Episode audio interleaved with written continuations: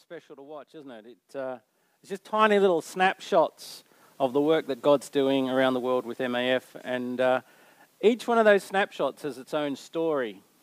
And people that were reached with the gospel, people whose lives have been changed um, because of the work that you've partnered with for, with us for, for decades now. And um, 27 years is a long time, but it doesn't seem very long to us. Like we've been, um, yeah, just on this journey, and it's been amazing.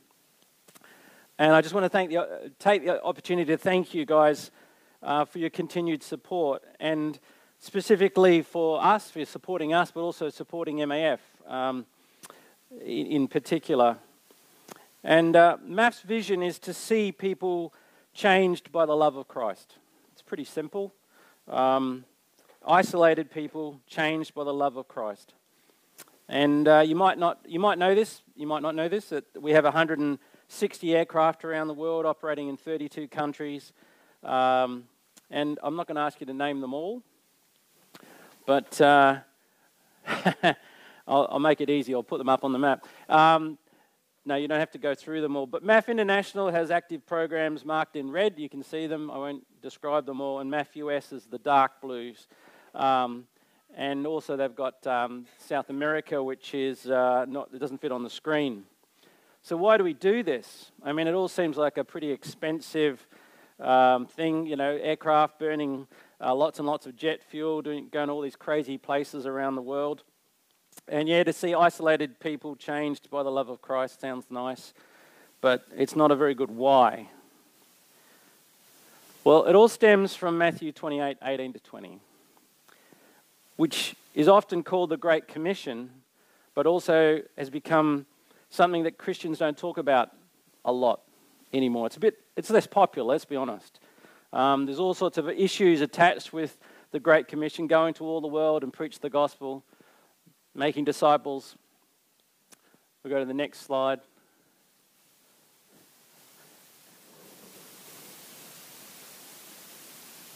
Baptizing in the name of the Father, the Son, and of the Holy Spirit, and teaching them to obey everything I've commanded you.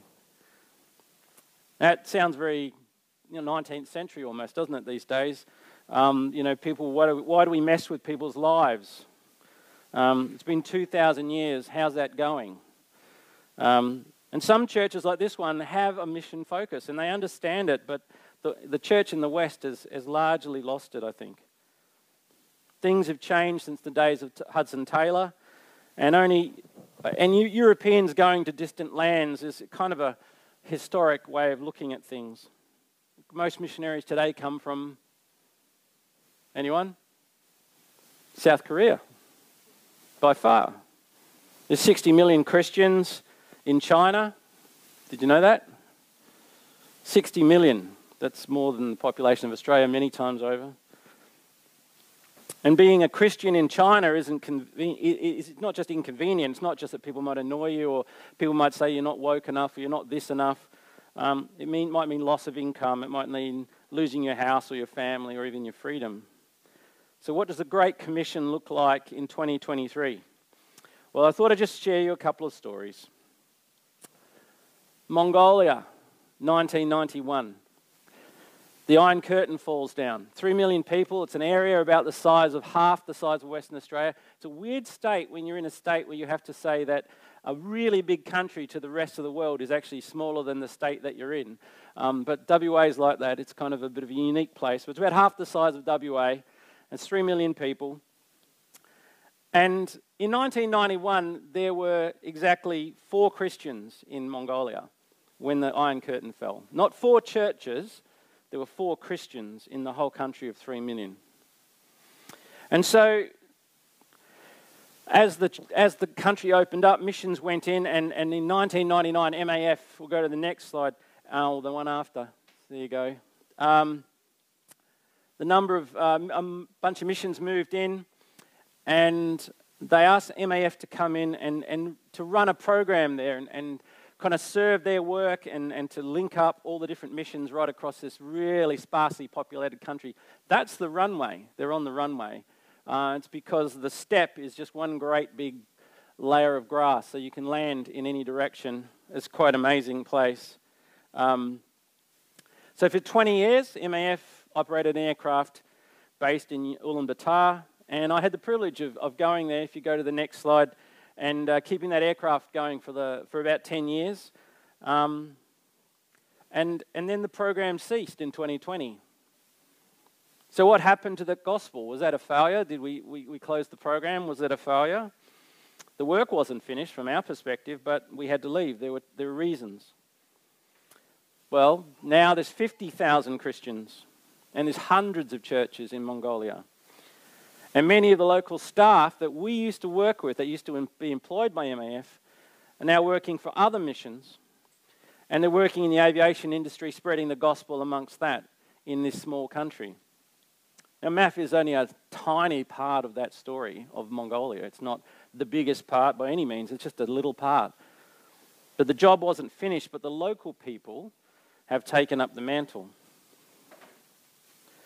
Let's go to Bangladesh. Now, that's a country. I was talking to Elton, he's talking about the rain, and I was thinking, you know, Bangladesh every year has 80% of the landmass goes underwater. So it's like it's dry in the wet in the dry season, and then in the wet season, like it rains, and, and the whole 80% of their landmass just disappears into a great big uh, wet delta. And that's why we were operating a float plane there for, uh, for 20 years.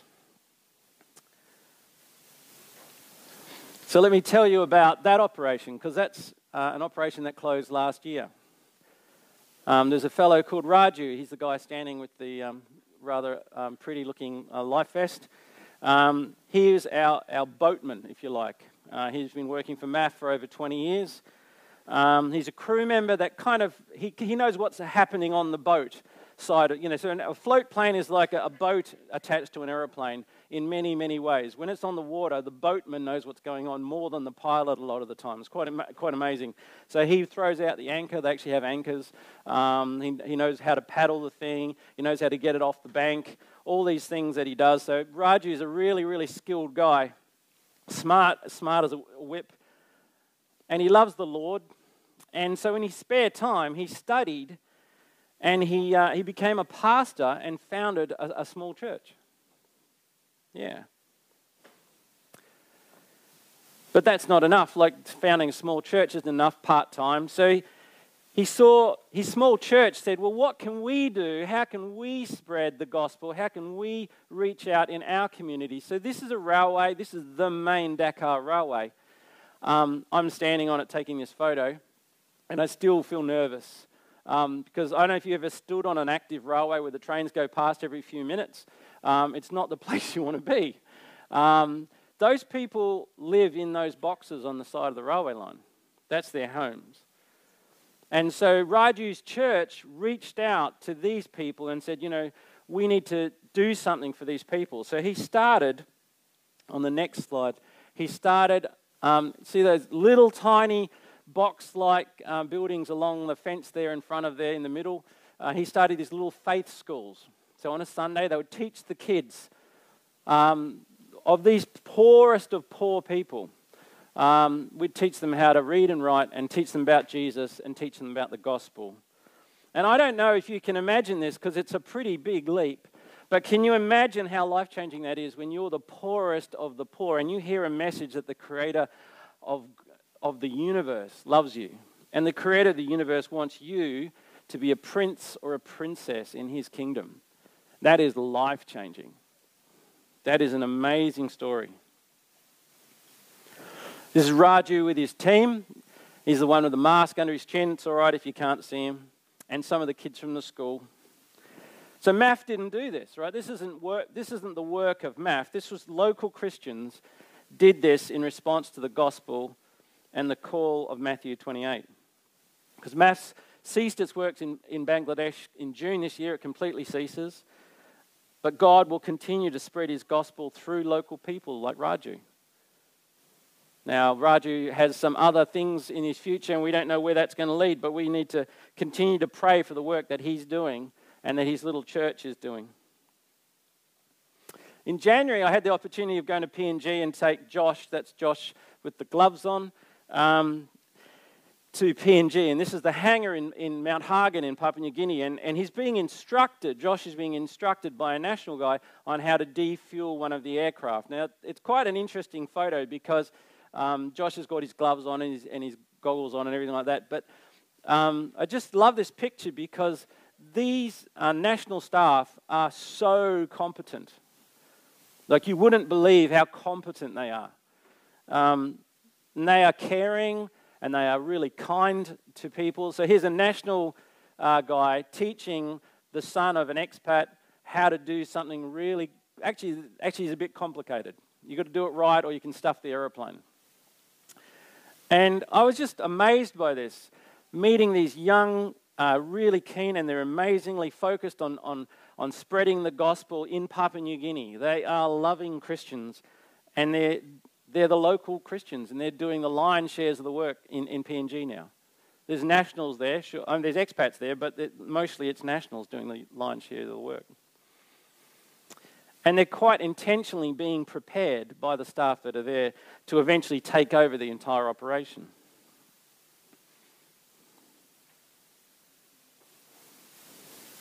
We're just going to have another look at another short video. So Philippians 1, 4, and 5, which is the, the verse in there if you didn't catch it, is I pray with joy, thankful for your participation in the gospel from the first day until now. And even in this video, you can see the gospel is shared and then it's taken and it's returned by a local pastor. The fruit is returned, right? So, the theme today that we've been trying to discuss is this Great Commission. In, in Romans 10, Paul says this Everyone who calls on the name of the Lord Jesus will be saved. How then can they call on the one they've not believed in? And how can they believe in the one they have not heard? And how can they hear without someone preaching to them? And how can anyone preach unless they are sent? I don't know, is there someone in your life that you need to share the gospel with right now? See, the first two programs I talked about today are closed. They're gone. The season has ended for those two programs. Papua New Guinea is, you know, continues. I'm not going to give, you, give that depressing news. That would be a real big moment. Um, but it continues. But the work continues in Papua New Guinea. But in the first two programs, the season's gone. People come through our lives, and do we take the opportunities that we're given? And it, you don't have to be in a foreign country, you just need to be listening. You only need to be willing to share the gospel to the people around you. How can they preach unless you're sent? We, we've been sent. And 27 years ago, you guys sent us. And we're not preachers, we're not great preachers, but we've got the privilege of walking beside those who are. And because you sent us, as you, you are partners in the work that we've been doing. And there's ways that none of us will ever know until that final day on, on what, the, what that impact was. And I just want to encourage you and I want to thank you.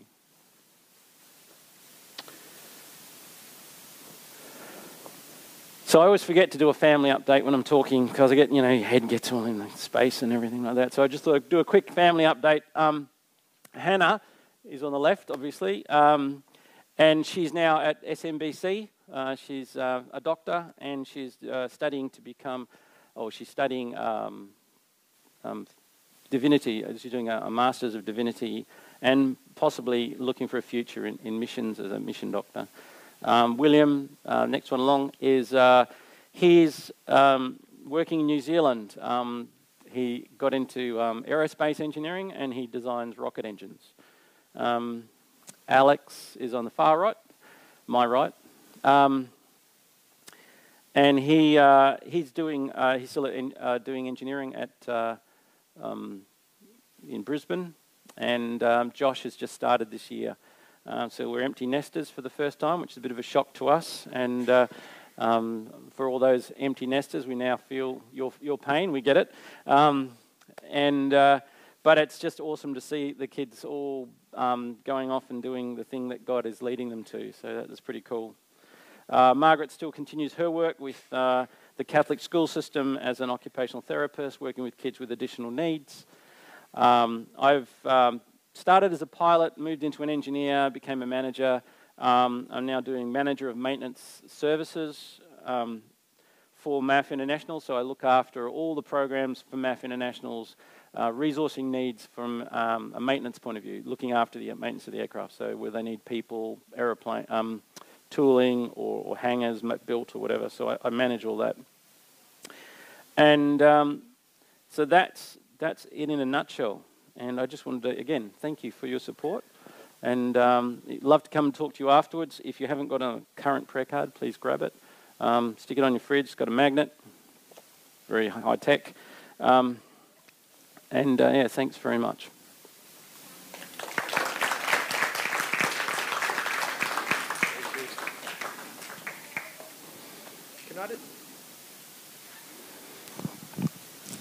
High tech. Can I just invite uh, anyone from the leadership team to come up and Margaret? Uh, we'd love to pray for you guys. So, uh, yeah, Ben, Grace. Who else have I got? Yeah, Anita, Teresa, Elton. Fantastic. And uh, I really enjoyed hearing those stories. And I just want to just reflect on, on, on one thing that you were, I think one of the, the themes that you were getting to is that this is, this is the mission of God, that He's inviting us to partner with Him on. And we might, we might, it's not our mission. And so we might not be there in the beginning, the middle, and the end. We might only be there in, in, for a particular season. And I love that story about the four Christians going to 50,000. And MAF wasn't there for the whole, for all of it, but you were there for a crucial part of it. And, uh, and I think that's, we, we need to be paying attention as to what God is asking us to do. And what, is, what does partnering with Jesus look like for us? Because it's his mission, it's not ours. Um, but we have the privilege, and can I use the word dignity? God gives us so much dignity as He invites us onto His mission. And then we get the joy of being used and being useful to the God of heaven in these things. And uh, so, on behalf of the world, thank you uh, for being faithful. And um, and I'm just, I don't know which of you want to pray. I'm just going to throw someone under the bus. Can I maybe Elton and Teresa? Can I get you guys to both pray for uh, for Margaret and and uh, Phil and their family?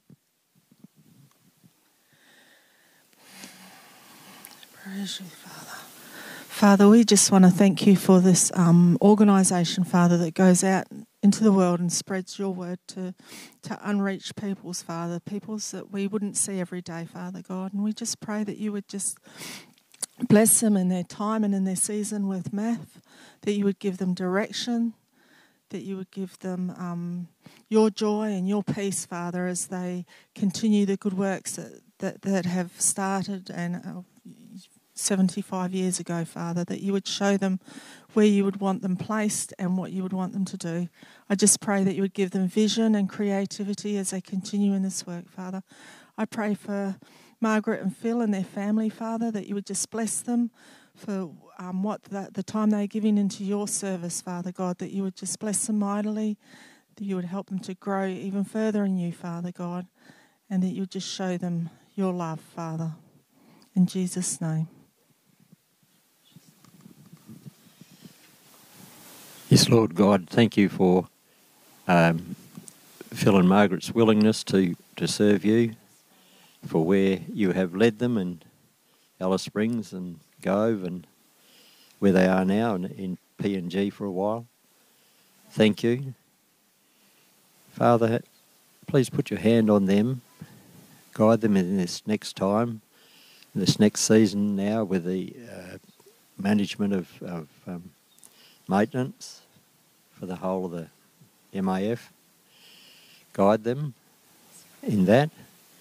Continue to guide Margaret the, in the Catholic school system, in the work there. Father, please put your hand on Hannah and on William and Alex and Josh. Please bless each one of these children.